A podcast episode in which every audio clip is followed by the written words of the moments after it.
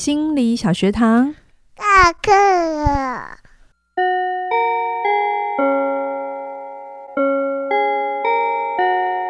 每周五我们一起探索心理学的小知识。大家好，我是嘉玲。大家好，我是班长轩宁。我们今天回到了家族治疗的第二集。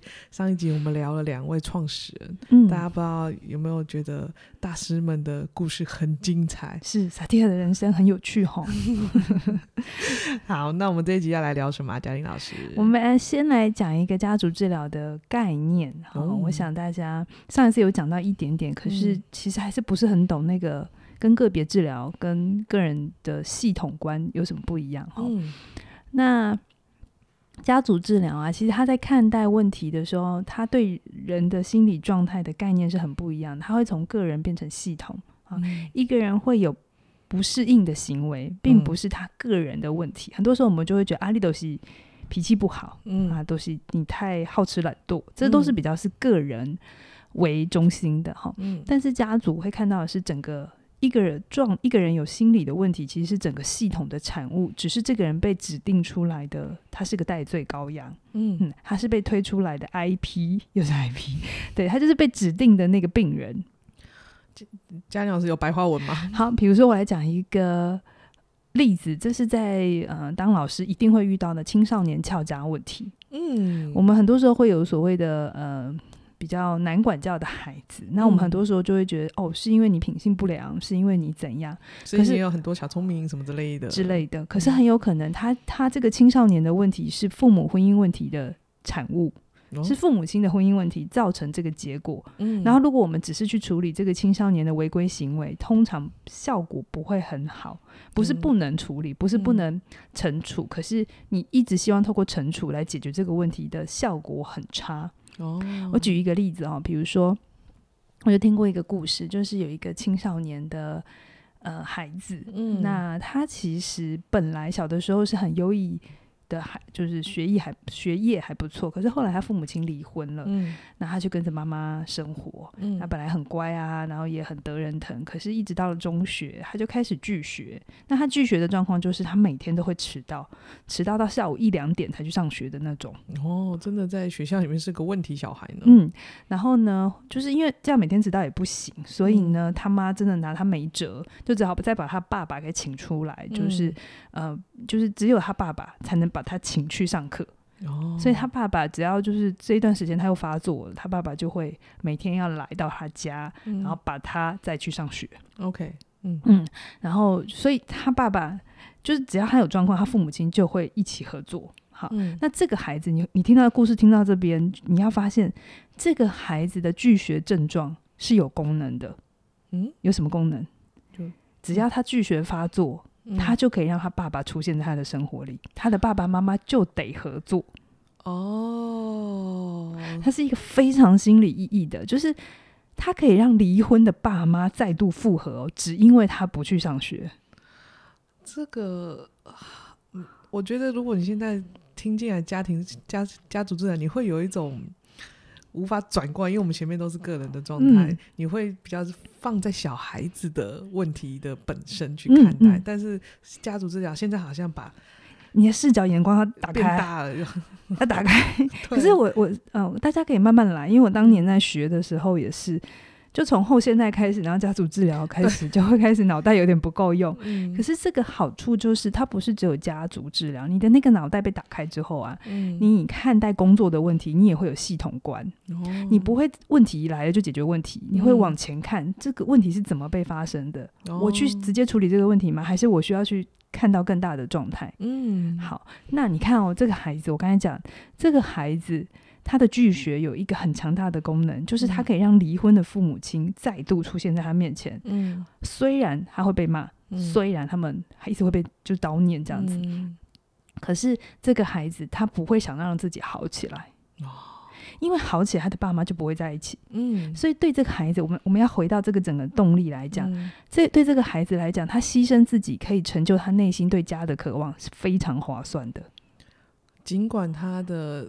呃，我们看现实的状态，这个小孩就是一定会被骂，然后一定会状态不是那么的舒服。嗯、但是他要发现那个最后他的他真正要的是爸妈在一起。可是你去问这个孩子，你去问他的意识，他一定不会这样回答你。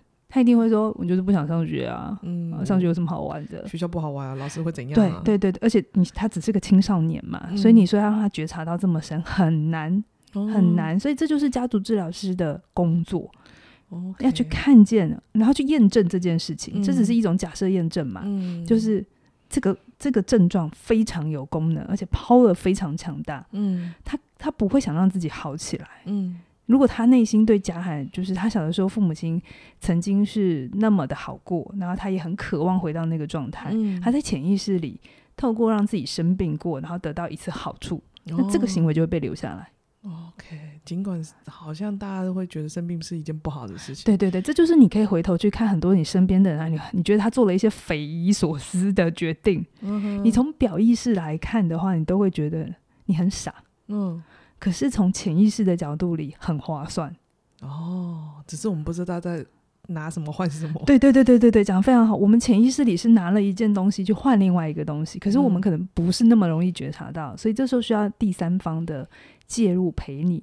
那当然在陪伴的过程不会那么顺利啦，哦，当然就会有很多疼痛啊，然后去看，因为承认这件事情，你看一个孩子如果最后他要能承认，我为了我父母亲在一起，然后我让我自己。本来功课很好，到变成功课很差，这是一个巨大的牺牲。嗯，要能承认这件事情，其实是很需要勇气，而且这里面充满着羞愧。哎，因为这里面有个需求是爸爸妈妈，我好需要你们，可是他是个青少年，嗯，所以那个冲突感很大。OK，所以这个时候人就会用一些我们觉得很奇怪，外面有的人觉得很奇怪，可是对他来讲是一个防卫的保护机制。OK，嗯，在那个。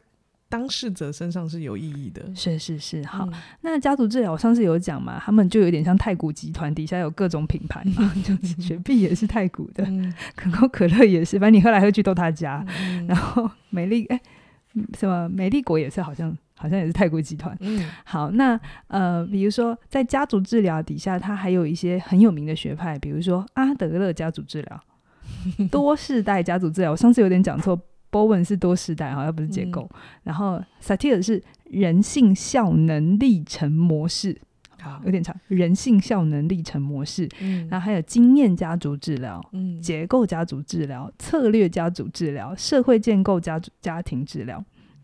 大家听起来都很多名词哈，都不知道在干嘛，对不对？就是每个学派虽然看待系统的观点是有的，可是切入的角度会不太一样。嗯 okay 台湾有一本书哈，做家族治疗的话，应该会一定会读到，然后对一般人也容易读，因为它是从故事，嗯、就是热锅上的家庭。好、嗯，这一本书我自己当年就读啊，我不知道现在绝版了没，可是应该图书馆一定有哈。嗯、那这就是家族治疗的实作版。哦，就他不是跟你讲概念，你看这本书，就是你看到一个家族治疗师怎么去帮助一整个家庭，然后他们的历程。嗯 okay、所以如果你对心理治疗的历程很有兴趣的话，可以看一下这本书哈。嗯、那这个家庭本来从四分五裂的状态啊，可能就是小孩跟爸爸妈妈不好，然后爸爸妈妈又有婚姻问题，然后什么各式各样的问题。嗯，然后最后，呃，你看着治疗师用一些很有趣的小方法，然后他们又再度。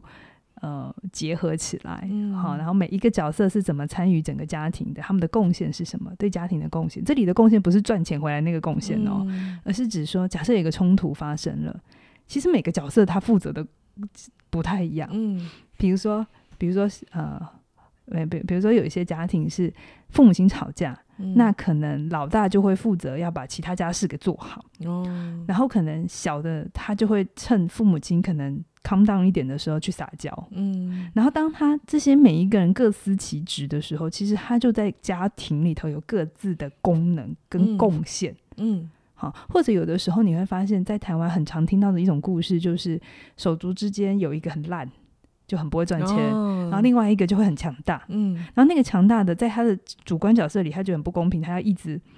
Cover 他的他的家庭，可是他在整个如果用系统的角度来讲，嗯、他维持了整个系统的运作，嗯、他的贡献就是让系统可以继续工作下去。但如果他没有意识这件事情呢，他在用他旧的方法，一直不会要到他去到新的地方。OK，大家有没有把系统放慢慢的把它放进来？不是只有一条线，现在有好多条线啊！对对对。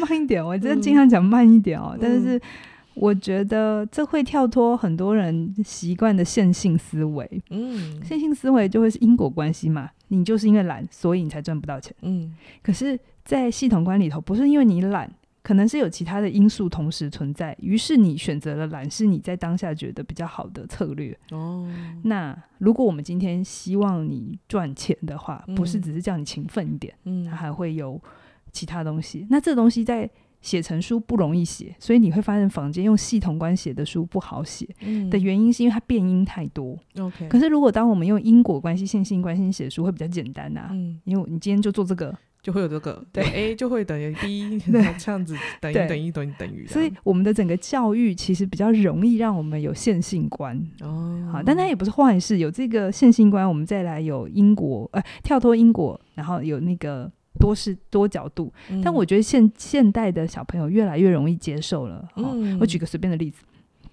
去年有一个好莱坞的电影叫做杨紫琼演的。你不要问我电影，问电影要问怡璇哦。叫什么？他妈的多重宇宙？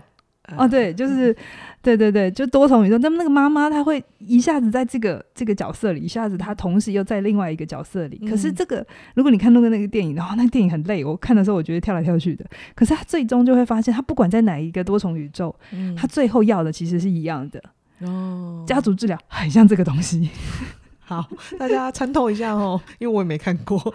然后，我们回来回来讲人性效能历程学派，萨提尔的学派哈。嗯，萨提尔呢，他跟台湾的渊源非常的深。他一九八三年。嗯哎，我才刚出生，来过 来过台湾带过工作坊，嗯、所以现阶段很多叫得出名字的智商界大佬啊，都是他的学生，嗯、而且真的也很敬重这个前辈。嗯，那萨提尔我上次有讲，他在台湾已经推行了四十四十四十年了，嗯、所以蛮多人都上过萨提尔的工作坊。好、嗯哦，那像台湾呃另外一位教育工作者，他不是咨商师，但他教育工作者叫李崇。哎，我突然。突然忘记那个名字，佳瑶老师，我我这时候怎么帮助？是一对兄弟，佳瑶马上 Google 李崇建，李崇建老师，哦，好好丢脸哦。对，然后他跟他的呃，都一直在推行这个呃萨提尔的对话哈。嗯，好，然后再来就是加呃萨提尔的这个学派，他非常强调。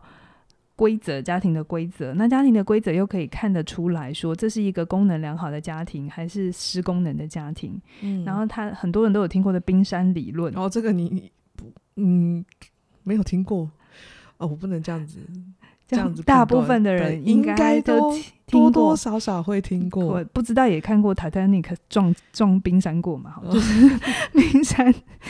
露出来的很少，大部分在下面，嗯、都在海面下。哦，我们也会讲哈，嗯、然后还有因应压力的姿态，嗯、哦，就是所谓的家庭雕塑，就是你习惯的动作。比如说，我现在看到杨轩你叉着腰，这其实很有意义哈。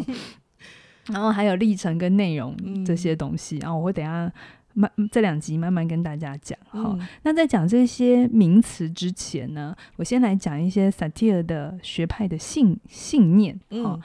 他有我整理了大概九个信念哈，嗯、你要了解萨提尔是是因为这样子看人的，所以他的治疗会这样子进行。哦，他的第一个信念叫做他相信人性本善，嗯，所有的人类都可以透过行动、感受、思考、期望、渴望灵性来跟内在的自我连接。嗯、其实我刚才讲的那就是冰山的层次，嗯。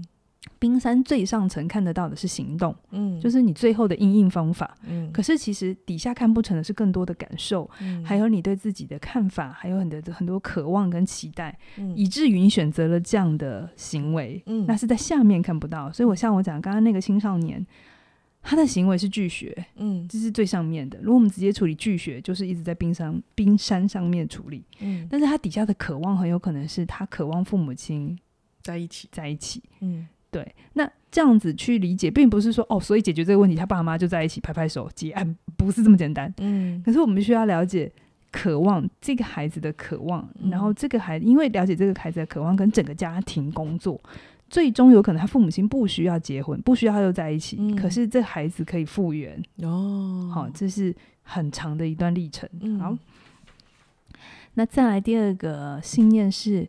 呃，萨提尔相信每一个人都有内在的资源，可以应应他自己人生的各种状况。哈、这在后现代开始就是这个想法了。哈、哦，你是你是自己生命的专家。嗯，然后再来这句话，大家一定有听过，叫做“问题本身不是问题，你怎么应应才是问题。”这个在不管你有没有接过接触过心理学，这句话。真的就叫经典，对啊，经典中的经典啊。嗯、问题不是本身不是问题，你如何应对才是问题。就对很多人来讲，有些人工作很多，对他来讲不是问题，可是对另外一个人来讲就是个问题。嗯，所以问题本身是中性的，嗯、那你你的因应方法才是还是有状况的。嗯、然后再来就是第四个。症状是潜意识的解决方法，虽然不好用、有缺陷，可是却是当事人当时可以想到最好的办法。它是为了生存而产生的。嗯，这里的症状你可以换成忧郁症，嗯，你可以换成各种状态。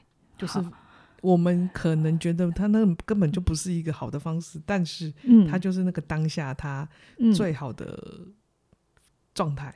如果放在家，在放在学校，最常有的症状就是。逃学跟违反就是学校的规则嘛，嗯、就是一天到晚呛师师长嘛，嗯、对不对？这些都叫症状。嗯，但是这些症状其实是潜意识产生的方法。OK，好，所以它不是那么表面的去说它好与不好，我们要去看它背后的功能。嗯，啊，再来第五个哈，萨提尔相信治疗聚焦在健康跟可能性之上。重点是成长跟转换，而不是问题。白话文就是，萨提尔在治疗家庭的时候，不会一直在去 focus 这个家庭的问题是什么。嗯，呃，有我下次我可以推荐几本书，就是真的去看他的治疗的逐字稿实作。嗯，如果你有耐心一一句一句看的话，嗯，你会看见他不太去 focus。呃，比如说我看的那一本书，他在讲一个家族，一个家庭有。五个小孩吧，两个双胞胎，然后大姐，然后中间两个男生，五个小五个家庭，然后爸妈因为小孩很多很疏离，然后孩子们必之间会有的问题叫做互相拉扯、打闹到受伤，嗯，就是玩不不一定是玩了，有的时候是刻意攻击，嗯，所以他们妈妈就很身心俱疲这样，然后爸爸也觉得。他搞不定这些孩子，他就选择不管这样子。嗯、那进来的时候，如果是一般传统的观点，我们会一直在问的事情是：呃，谁开始动手啊？嗯、然后呃，发生什么事？可是萨蒂尔在治疗这个家庭的时候，他不是这个策略啊，他就是去看见那个那个动力是怎么发生的，嗯、是谁开始透过呃五个五个手足里头，还是会有。权力位置嘛，嗯、比如说某一个哥哥一定只欺负某个妹妹，嗯，这应该有感觉嘛。嗯、比如说我哥不会欺负我，他会去欺负你，嗯、因为 对他来讲成本最小。嗯、好，那萨提也不会去去直接说哦，不应该这么做，或者是 focus 在吵架这件事，他会去看到那个动力到底怎么发生的。嗯、然后爸爸会跟谁结合，然后妈妈会比较靠近谁，嗯、然后去透过完整的认识整个家庭之后，然后直接去看他们要去哪里。哦，就不再去讨论打来打去的问题了。嗯，打来打去只是现象而已。对对对对对对对对。好，那再来就是萨提尔相信我们无法改变过去，我们只能改变过去事件对我们的冲击跟影响。嗯，这个跟其实个别治疗还是很像啦。嗯，就是过去是无法改变的，我们能改变的就是我们的解释。嗯嗯。然后第七个，自我价值跟一切行为都是可以学来的，所以一定可以改变。这真的是他的很核心的核心核心的信念呢、嗯。其实做治疗到最后，你必须有这种铁铁的相信，要不然你会很挫折。对，你会觉得所有事情都卡住了。因为有些时候做治疗是一件要跟模糊大量相处的状态。有的时候那个好起来不是你以为的，在这十次二十次会发生，它会在更后面。可是你一定要有内在的相信，哈。嗯然后再来第八个，改变是有可能的，就算外在环境没有办法改变，我们可以改变内在的状态，学会为自己负责。嗯，好，这个跟个别有点像。嗯，好，再来第九个，感受是你创造出来的，每一个人都有感受，我们要学会驾驭感受，并且为这个感受负责，活得更一致，嗯、使你心中的意图、感受跟你最后表达出来的是一致的。嗯，嗯这真的是一个很。呃，我觉得心中的意图要先理清楚，还 都有一些辛苦，有些人真的觉得自己心中真的要的是那个，可是有时候真的一直挖到最后，发现不是。不是，对对。我举个例子好了，萨提尔非常强调一致、真诚一致，这跟 Rogers 讲的，嗯、呃，个人中心讲的也是很靠近，嗯、就是最后治疗会有效，是因为治疗师本身的一致跟真诚。嗯，所有的技巧。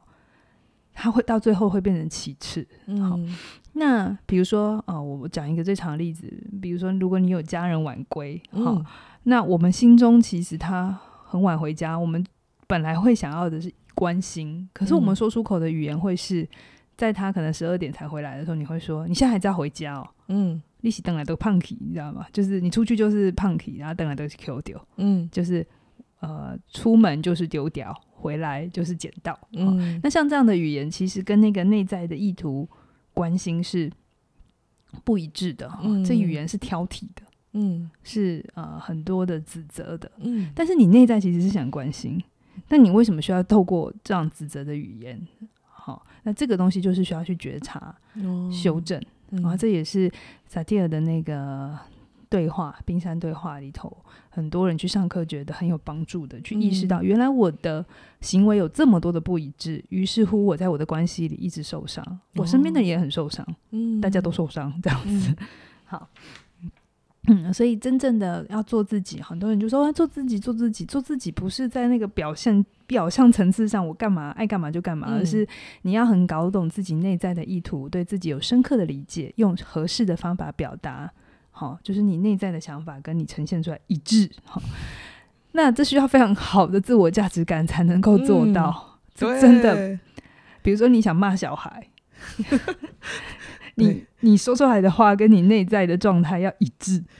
这真的要很大很大的当下的觉察，然后还要有。克制的能力啊，比如说他做了一件让你觉得很生气的事情，你其实内在是担心他受伤，嗯，所以你只要表达你对他做这件事情可能受伤的担心，你要表达是担心，嗯，可是因为太担心，有时候我们第一时间出来的是愤怒，嗯，对，或者是就指责了，对，嗯，对，那这个需要练习，如何做到一致？一致。很难吧？呃，需要学习啊。我觉得就像萨提尔的信念嘛，没有。做不到，就是你要有历层的去觉察、发现，然后一次一次的，哦，原来我这一次想要的是关心，我这次要的是什么？这样。对对对，好。所以这九大信念，好，真的，嗯，可以看得出来，大师就是大师。然后再来呢，我来讲封闭系统跟开放系统，哈，嗯，那呃，我想让大家知道，有些环境，比如说，如果你是工作者，你会发现有一些环境待起来就是舒服。但有一些工作环境，你会觉得很不自在、很不舒服，可能就会跟这个环境、这个系统到底是封闭的还是开放的有关。好，嗯，那封闭系统跟开放系统最大的差别就是对于变化或改变的反应，哦、他们怎么看待整个系统？怎么看待改变？哈，哦、在封闭系统里头呢，对人是没有信任的，嗯、所以他需要透过层层管控、规定。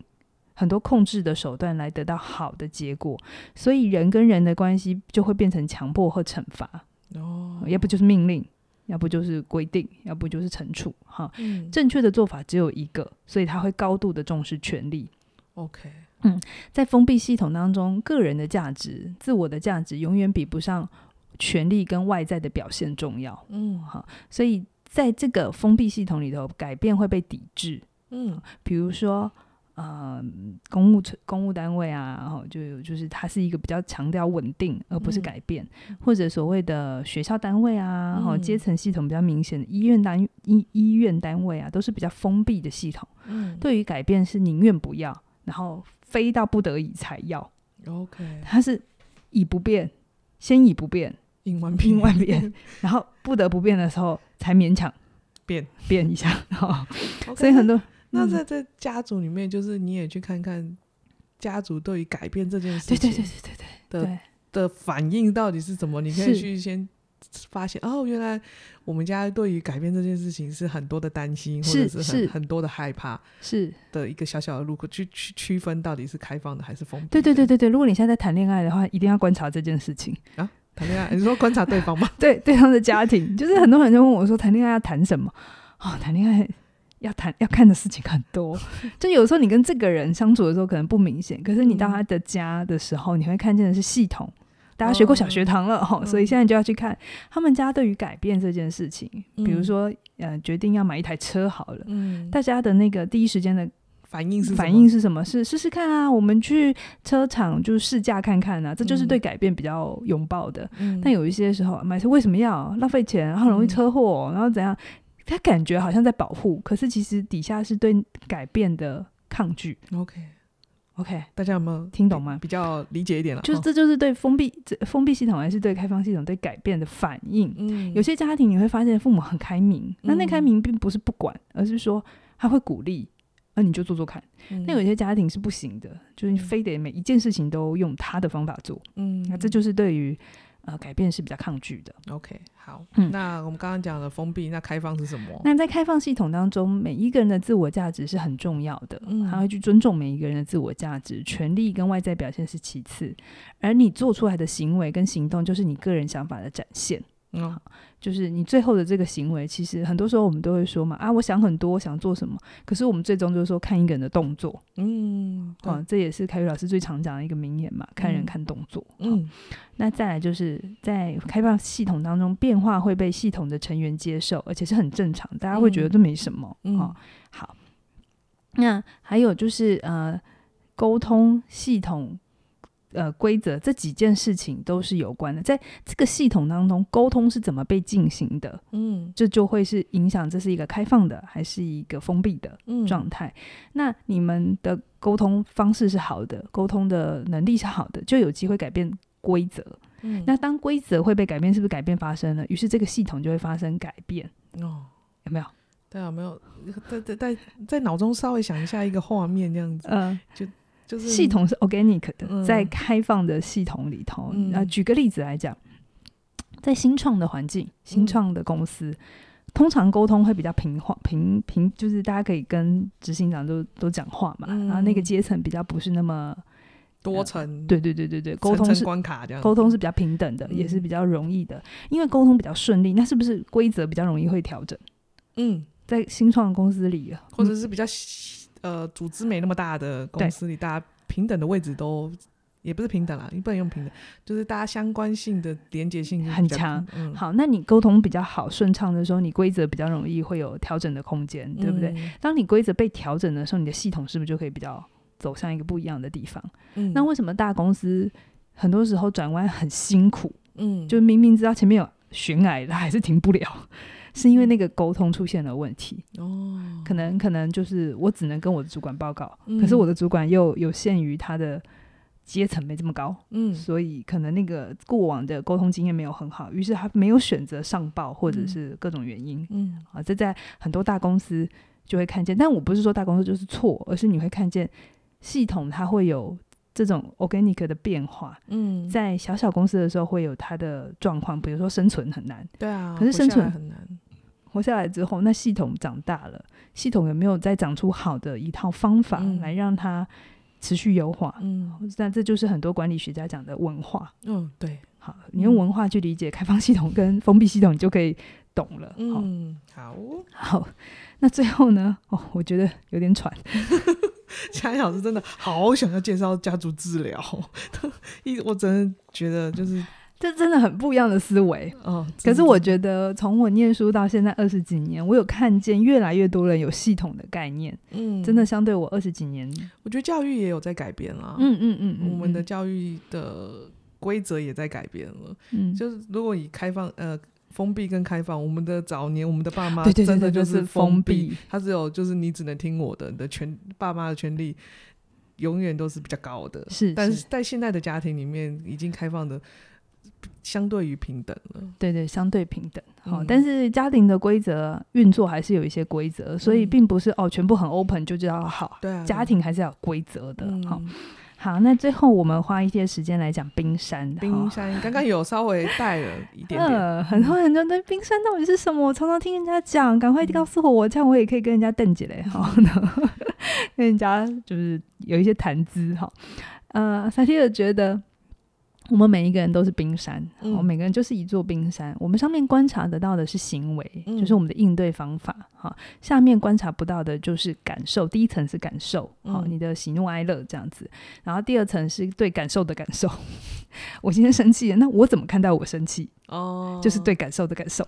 嗯、然后第三层是观点，嗯、啊，我的信念啊、假设啊、思考啊、价值观，这是在。观点这一层，嗯，在观层底下是期待，对自己的、对别人的，还有来自于他人的期待，我怎么理解？嗯，好、哦，那在期待底下是渴望，哦，渴望就是一个比较纯粹的需求了，比如说对爱的渴望，对接纳的渴望，嗯、对归属感、创意的渴望、廉洁的渴望、嗯、自由的渴望，嗯，好、哦，这些，然后最后一个层次叫做，我觉得有点悬，叫做 being，就我是的层次，还是比较灵魂的。